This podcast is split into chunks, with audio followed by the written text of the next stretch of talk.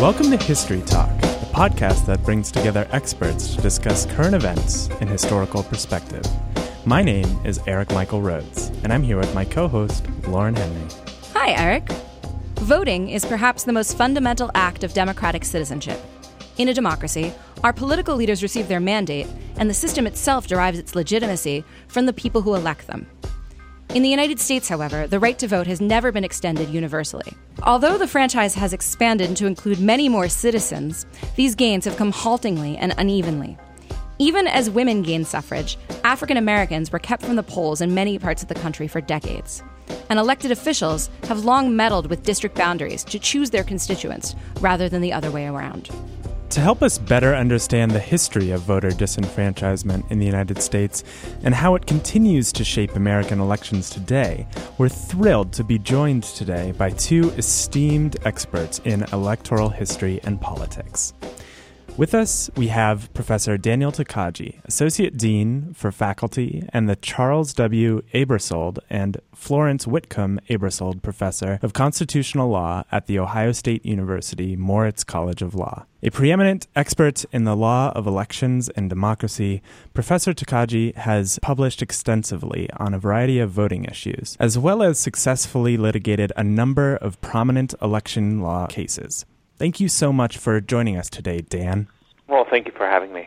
Also joining us is Professor Pippa Holloway of the History Department at Middle Tennessee State University. A legal and political historian of 19th and 20th century America, Professor Holloway's research examines race, law, and gender in the American South, particularly around disenfranchisement of people who have been convicted of felonies. In June, she published a feature article on the subject in Origins entitled A History of Stolen Citizenship, and we're so happy to have her on to discuss the topic today. Thanks. I'm glad to be joining you. We've heard that suffrage has never really been universal in the United States. But where did the notion of the fundamental right to vote come from? Really the idea of voting and the idea of citizenship predates the United States or even Western democracies. I mean, it goes back to the idea of citizenship in ancient Rome and ancient Greece, the idea that some people are part of a community, they're citizens in a community, and that entitles them to certain rights and privileges among which are voting. And that eventually changes and passes through time to the United States and the early days of our democracy, which, of course, initially suffrage was limited to white men who owned property for the most part. And then in the 1820s, that expands. States begin to drop their property requirements for male suffrage. And by the 1820s and 30s, most states, certainly by 1850, we have the idea of universal male suffrage, universal white male suffrage in the United States which then, of course, in the post Civil War era, there's debates over the enfranchisement of women, African Americans, Native Americans, and other groups. So it, it, moves forward through time, and really the 19th century, as Dan identified, is the critical period in the United States in which we work out these legal questions around citizenship and the rights of citizens. From a legal perspective, the idea that the right to vote is fundamental dates back to a case from 1886 called Yick Wo versus Hopkins. The case itself actually didn't involve voting at all, but in the course of its opinion, the court said that the right to vote is fundamental because it is preservative of all rights. And the basic idea or theory behind that is that the main way that we protect our rights and interests is by voting and by electing people who in turn represent our interests in Congress and state legislative bodies and, and local bodies across the country. And this is the main means through which we as citizens protect our interests by voting and having people who will stand up for us elected in legislative bodies.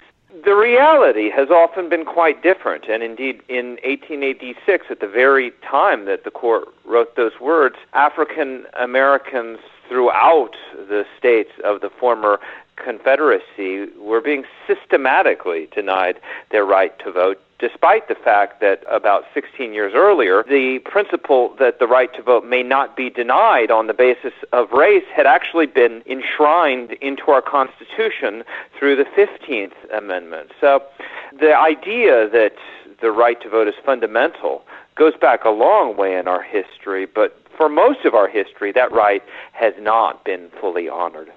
You've mentioned both the role that the federal government and states have had in determining who is eligible to vote. And how does that process work typically or historically? So, historically, um, each state, since the origins of state constitutions, and the origins of states have set their own requirements and qualifications for voting. That's part of every state constitution. But then, of course, there's times that the federal government has intervened through federal constitutional amendments, which establish some federal parameters for who gets to vote. If we look back through history, the major advances in the right to vote have come during periods when the federal government was playing a more assertive role in protecting the voting rights of people who had been denied those rights. Going back to the period right after the Civil War to the Reconstruction era, when the federal troops were down in the South for a period of time, a brief period of time. They succeeded not only in fulfilling the promise of the 15th Amendment and allowing newly freed African Americans, at least African American men, to exercise their constitutional right to vote, but also in allowing African Americans to get elected to office in significant numbers. During the early years after Reconstruction, there were as many as 300 or more African Americans serving as legislators from states of the former Confederacy. But at the end of Reconstruction and proceeding through the really through 1900, those states often viciously and quite violently suppress African American voting and representation, the result of which was that by 1901 there were no African Americans left serving in state legislatures or Congress from the South, and for the most part, African Americans were denied the right to vote altogether. That wasn't repaired or at least addressed in a major way until the Voting Rights Act of 1965. There were some gains between 1901 and 1965, but the major event was the Voting Rights Act of 1965, which knocked down the barriers to African American voting that had been in place, at least in some parts of the South, for almost a century. So it's quite true that for the most part, administration of elections is left to state and local authorities. But if we look back on the history of the right to vote, the major advances have come when the federal government has stood up for the right to vote, especially on behalf of people of color. So, we've heard a little bit about how the African American vote has been suppressed. I'd like to know a little bit more details about those barriers. What sort of de facto or extra legal restrictions affected the right to vote in the 19th and 20th centuries?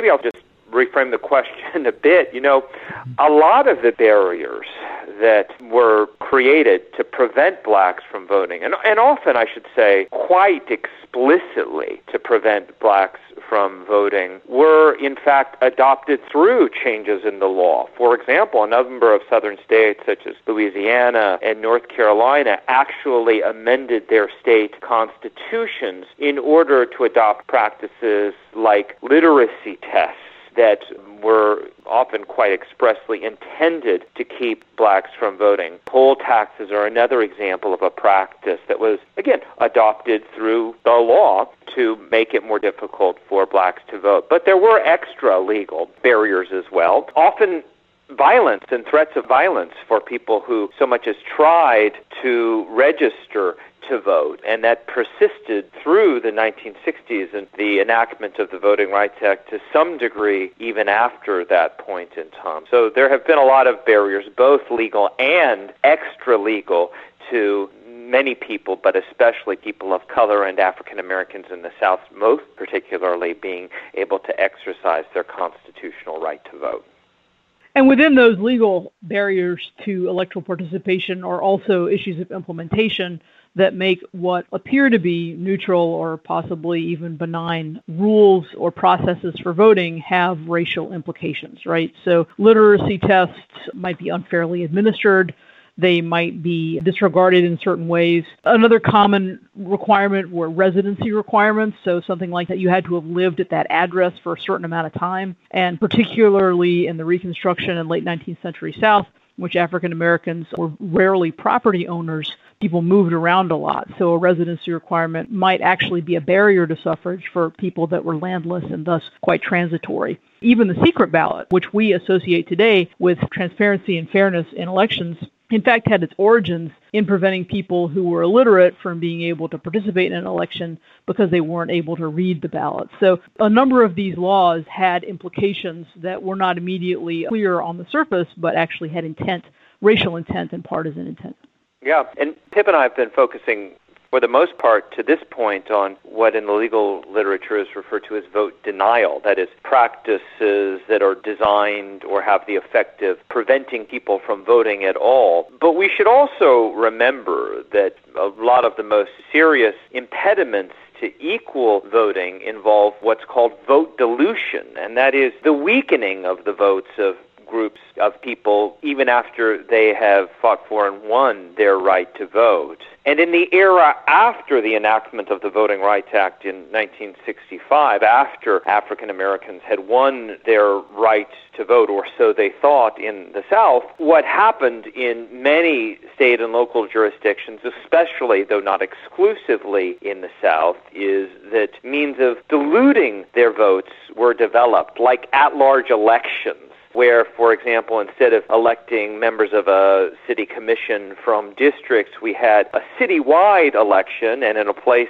that was two thirds white and one third black, no blacks would get elected to that city commission. We subsequently have issues about the drawing of district lines in a way that effectively prevented African Americans, Latinos, and other racial minorities from getting elected to office, even though they had won their ability to cast ballots that were counted. And today, the big vote dilution issue that, unfortunately, from my perspective, the Supreme Court has declined to address is the issue of partisan gerrymandering, where districts are commonly drawn in a way that entrenches in power the dominant party while effectively denying power to the other major party. So we should think about not only vote denial but also vote dilution when we consider what's sometimes referred to as vote suppression or the denial of the right to vote.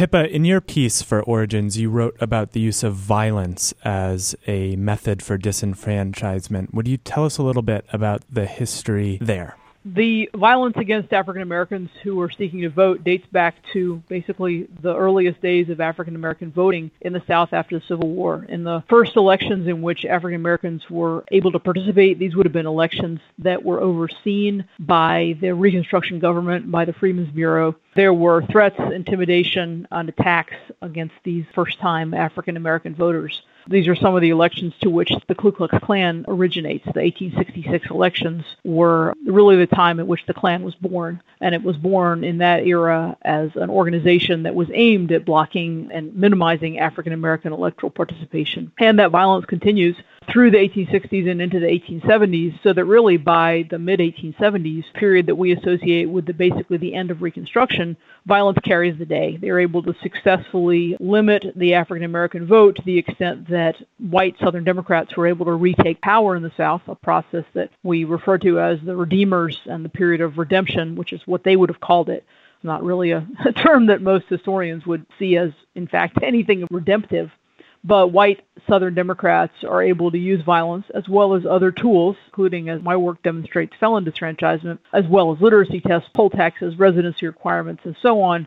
Violence goes hand in hand with these other means of electoral intimidation and efforts to limit the franchise so that white Southern Democrats are able to retake political power. We've alluded several times in passing to the Voting Rights Act of 1965 and its impact. For our listeners who may not be familiar with it, could you explain what the Voting Rights Act was and how it changed voting access? Sure. The Voting Rights Act of 1965 is one of, if not the, most successful piece of civil rights legislation of all time. Signed by President Lyndon Johnson, it was designed to knock down the barriers to voting, particularly those faced by African Americans in the South that had existed by that time for almost a century, at least in some places. There were several components of the Voting Rights Act. It adopted a multi tiered approach to address the problem of African American disenfranchisement. One of the things that it did, and probably the most important initially, was to prohibit literacy and interpretation tests throughout the so called covered states, places that had very low rates of registration and voting, at that time, places in the South. So literacy tests were uh, suspended initially, later abolished, and that abolition of literacy tests was later made nationwide. In addition, the 1965 Voting Rights Act required covered jurisdictions to pre-clear voting changes. What that meant is they effectively had to get advanced permission either from the United States Department of Justice or from a federal court to make new changes to their voting rules. And this turned out to be really important in the years after 1965 what had happened before then is that every time the Justice Department went to court to stop one practice that was designed to keep blacks from voting, a new one would emerge in its face, almost like a multi headed hydra. After the Voting Rights Act of 1965, states had to get permission to implement new voting changes, and that had a major effect in curtailing the southern states and local jurisdictions' ability to adopt changes that would keep blacks from voting. So the practical effects of the Voting Rights Act of 1965 were enormous, both in the immediate aftermath of the act in terms of substantially increasing registration and participation by Southern blacks, and in the long term in terms of making it more difficult, if not impossible, for states and local jurisdictions throughout the country to dilute the votes of African Americans and other racial minority groups.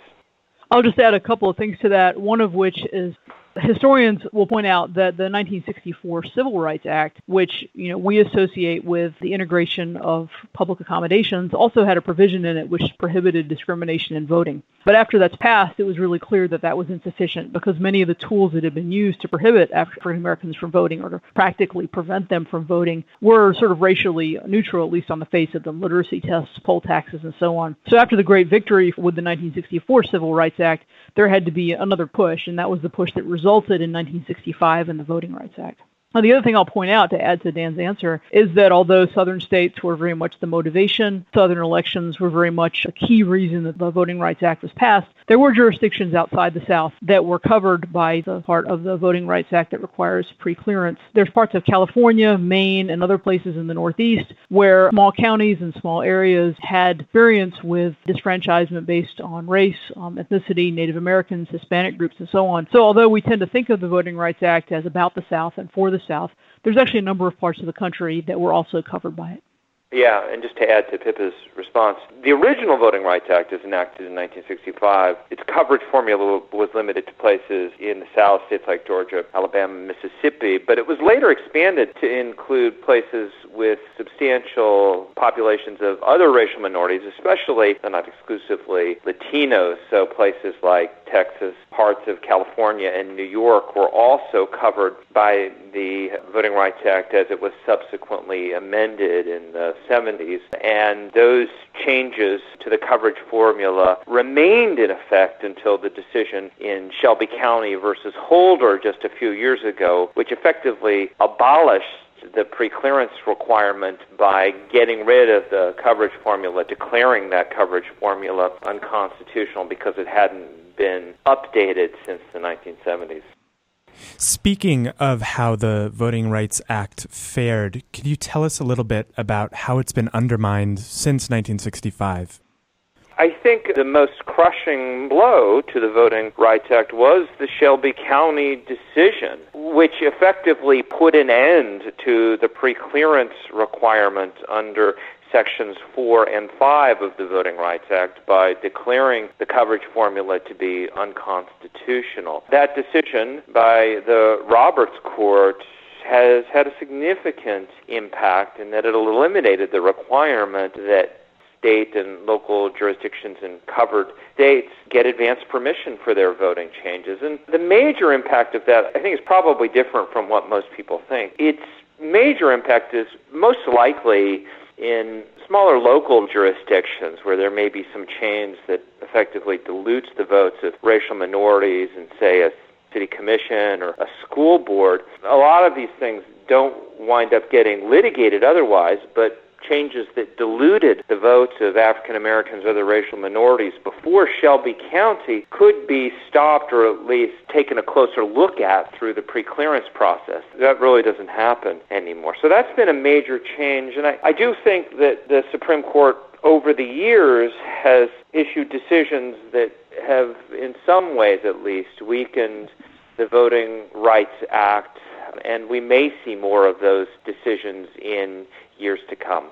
Dan's exactly right The Shelby v. Holder is really the most important blow to the 1965 Voting Rights Act that's ever happened, and we will we have and will continue to see the implications of that. Just in the aftermath of the Shelby decision, we see an uptick particularly, although not only in southern states, in voter ID laws. We saw the effort in North Carolina to limit early voting hours. We've seen other issues where states are reducing the number of opportunities and locations where you can register to vote. So it's empowered certain states and certain jurisdictions to try things that they wouldn't have been able to try before due to the pre-clearance element of the of the Voting Rights Act. The other thing I'll add is, uh, you know, since my article was about felon disfranchisement, a slightly less important, but I think still quite significant blow to the 1965 Voting Rights Act would have been the U.S. Supreme Court case Richardson versus Ramirez. And that case interpreted Section 2 of the 14th Amendment to exclude people with former convictions. So it allowed states to disfranchise felons and ex felons because it found that felons don't have a constitutional right to vote under this interpretation of Section 2 of the 14th Amendment. And so while I would never argue that that had the kind of potential for really shattering impacts that Shelby v. Holder did, Richardson versus Ramirez has had an impact in expanding the reach of felon disfranchisement laws. Professor Holloway, I wanted to ask if you could talk to us a little bit about how felon disenfranchisement and the restriction of the vote from people who have been convicted of crimes came about in the United States and how it has been implemented. Briefly, these laws date back to ancient Greece and Rome, just as the idea of voting and citizenship participation date back to this very early period. So too does the idea that certain people might commit crimes that would exclude them from the privileges of citizenship, which would include voting. Those traditions also existed in the medieval era and then in early modern Europe. So there's a long history here. But I think your question gets at the key point, which is at what point did these start being used in the United States for racial and partisan ends? And that's what my work demonstrates that begins right after the Civil War. That in the first elections of 1866, in which African Americans are given the opportunity to participate in elections, African American men, laws denying them the right to vote due to prior convictions, prior accusations of criminality, prior punishments for criminal behavior are rolled out in that 1866 election. And perhaps one of the most chilling examples of that comes in North Carolina. In North Carolina in 1866, in advance of the election there, a group of white male Democrats embark on a campaign to whip African American men. And their argument is that whipping is punishment for uh, disfranchising crime. And so if people are whipped, they become infamous, and therefore they can't vote because they're legally infamous and disfranchised. So that gives you a sense of both the power of these laws and these traditions, the way they were implemented and utilized in that very first election in 1866. And also, I think it underscores the role of violence. We talked earlier about violence and how that was used to intimidate voters. But violence can take that form as well. These people were subjected to a violent punishment for crimes they didn't commit and then were barred from voting as a result of that. Uh, this moves forward throughout the 1860s and 70s, throughout the Reconstruction period, or the period in which people were trying to push back against Reconstruction. And so that in the 1870s, my work demonstrates that a number, almost every southern state, passes laws or implements attorney general's opinions, court decisions, and so on that lower the bar for disfranchisement for larceny. Generally, a larceny offense that is disfranchising would have been grand larceny. It would have been a felony grade larceny. But many, if not most, southern states lower the bar to make misdemeanor larceny or larceny of um, very low value objects also a disfranchising offense and that is explicitly a racial and partisan move. It's celebrated at the time by people that are seeking to reduce African American voting, and it's bemoaned at the time by African American voters and their allies who see this very much as a racist and partisan ploy. So in the 1860s and 70s are really the key periods in the South in which felon disfranchisement laws get expanded so they affect more people and so that they have racial and partisan implications. To what extent do these laws exist and how have they been challenged recently? Felony disenfranchisement laws do still exist and have a significant impact on who can vote and who can't. The Sentencing Project estimates that today approximately 6.1 million Americans can't vote as the result of a felony conviction. And there's a stark racial disparity as well. While about one in 56 non black voters are prevented from voting due to felony disenfranchisement laws, according to the Sentencing Project. One in 13 African Americans can't vote because of a felony conviction. So there's a really significant racial disparity in the effect of these laws even today. There have been challenges to felony disenfranchisement. In addition to the constitutional cases that Pippa mentioned a few moments ago, some challenges under Section 2 of the Voting Rights Act. That section of the Voting Rights Act, as it was amended in 1982, prohibits practices that result in the denial or abridgment of the vote on account of race. The significance of that results in language is that Section 2, by its terms, prohibits not only practices that are intended to discriminate on the basis of race, but also practices that result in or have the effect of discriminating. Now, there's been some disagreement in the courts on what exactly that legal standard requires. In some cases, in recent years, plaintiffs have been successful in challenging some practices like you know voter ID laws for example under section 2 but the challenges to felony disenfranchisement laws or disfranchisement laws based on section 2 have not succeeded courts have actually relied on, at least in part, on the case that Pippa mentioned earlier, the Richardson versus Ramirez case, to say that there's a constitutional authorization for felony disenfranchisement laws, at least where those laws don't have the intent of discriminating against a particular racial group. Of course, many of us might argue that these laws, and Pippa's scholarship supports this point that if you actually dig deep enough, a lot of these laws actually were intended to discriminate, uh, even if people aren't so aware of that today. But it's proven difficult to mount successful legal challenges to felony disenfranchisement laws. However, you know, there has been at least some degree of success in moving forward with reform at the state level through the legislative process. Which gets us back to kind of a key point, which is your question about kind of the landscape of these laws today is that it continues to vary tremendously by state. There's two states in the United States that allow everybody to vote, even if you're incarcerated. And there's a number of states that have lifelong bars on voting by people with prior felony convictions. So we have a tremendous spectrum within the United States. Your ability to vote depends very much on where you live if you have a prior conviction. And within that, there are states that allow immediate registration as soon as you're released from prison, and there's many states that continue that through probation and parole a number of states also require you to have paid all your courts, fines, fees, and restitution, which can cause significant barriers to people who are unable to pay those pay that fines, which can amount to thousands of dollars. So there's um, really where where you stand depends or shapes very much how these laws affect you. Dan, you've mentioned here today the difference between vote denial and vote dilution. In your recent work, you've also written about something you've called vote dissociation. I wonder if you could explain this concept to our audience and how it affects voting in America. The best way of understanding what I call vote dissociation is with reference to the more commonly recognized types of violations of the right to vote, namely vote denial and vote dilution. We've touched on these in this conversation already, but vote denial generally is used to refer to practices that keep people from voting altogether. Uh, in the old, a bad old days, practices like literacy tests, poll taxes, or out and out violence. More recently, strict voter ID laws that have a disproportionate impact on people of color and, of course, poor people generally. So that's vote denial. Vote dilution refers to practices that make it more difficult for people to elect their representatives of choice. So at large elections, which I discussed earlier, gerrymandered districts, either on the basis of race or party, that make it more difficult for some groups of people to elect their representatives of choice. Those are examples of vote dilution. What I refer to as vote dissociation is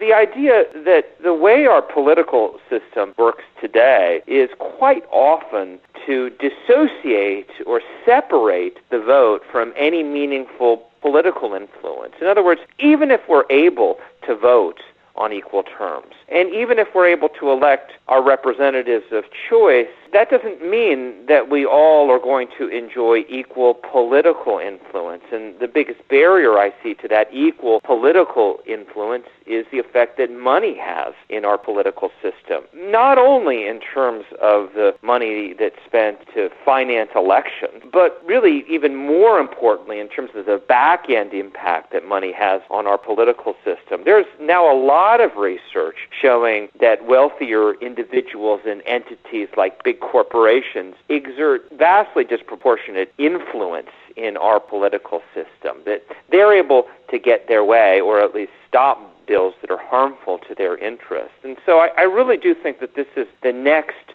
front in the battle to protect the constitutional right to vote, to deal with this problem of vote dissociation, of people's votes being separated from any real political influence primarily through the effect that money has in our electoral and political system. And, and this is, of course, something that not only has a disproportionate negative impact on poor people, but on racial minorities as well by virtue of the persistent disparities in income and wealth on a racial basis that exist in our society.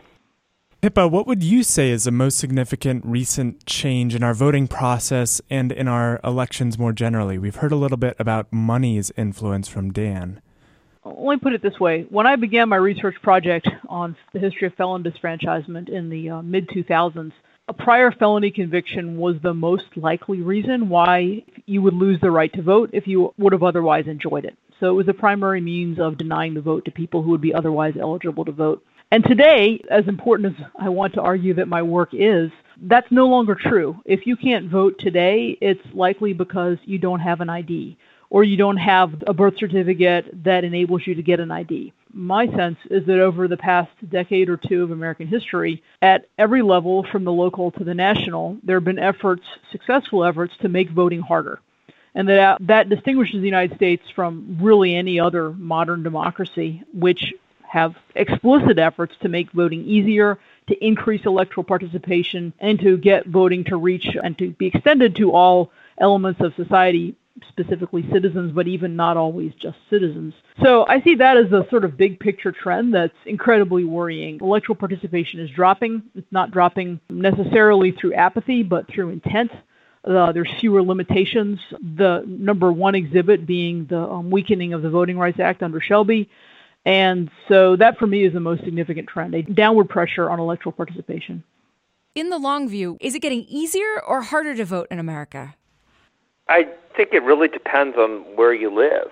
If you live in some states, and this has been in recent years, especially states with Republican legislatures, it's probably getting harder because those legislatures are adopting rules that make it more difficult to vote. And at one period in time, decades ago, we might have counted on the Supreme Court to serve as a bulwark against those efforts to make voting more difficult, but that's not where the courts are these days, the Robert Court especially. On the other hand, there have been changes for the better in a number of states. Some states have actually relaxed their disenfranchisement laws or made it easier for people to get a restoration of their voting rights. Colorado's one very recent example of that. Other states have adopted reforms like same day registration or automatic registration that make it easier to participate in elections. So I wouldn't give a straight thumbs up or thumbs down answer. I, think, like everything else in our politics, it's very much polarized along party lines. And in general, in blue states,